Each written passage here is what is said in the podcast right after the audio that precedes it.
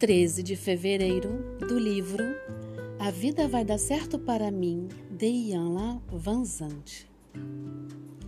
Eu conhecerei o amor quando me der conta. Lamentos nunca morrem, eles mudam.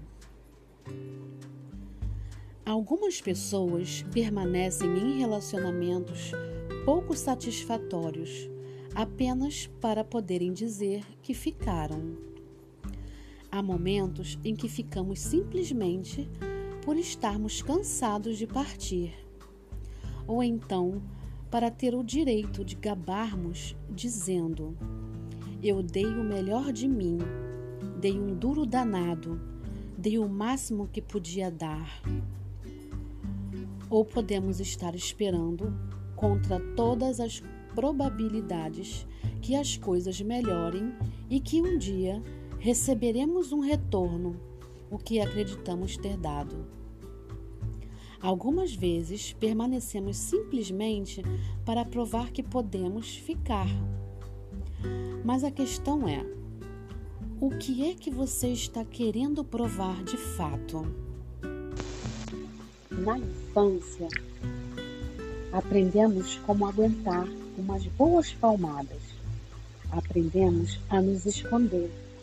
Aprendemos a nos abaixar rapidamente e a desviar o corpo para evitar a dor da surra e diminuir o impacto dos golpes.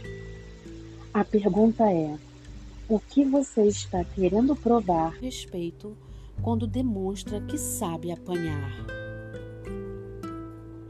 Nos relacionamentos, corre-se o risco de ficar muito tempo que seria saudável ou sábio.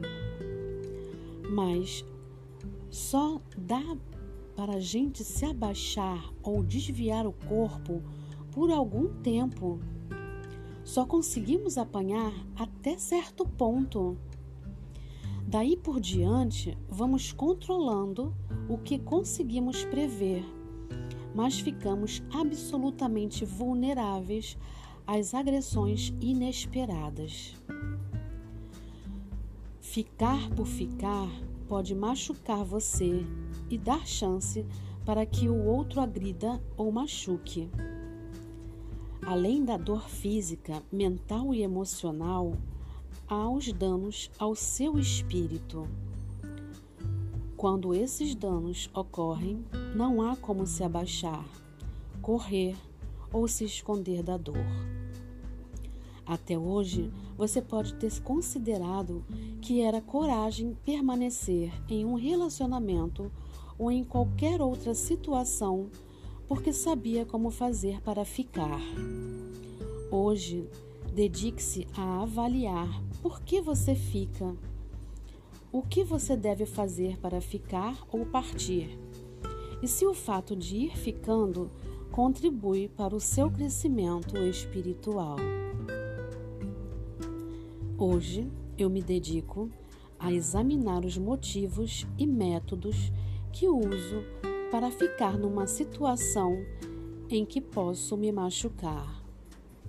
Sou Carla Calado, terapeuta quântica, e posso te ajudar nesses aspectos de relacionamentos abusivos, onde você se encontra em sofrimento e não está em contato com seu eu espiritual.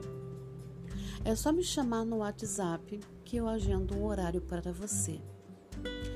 Eu vejo você.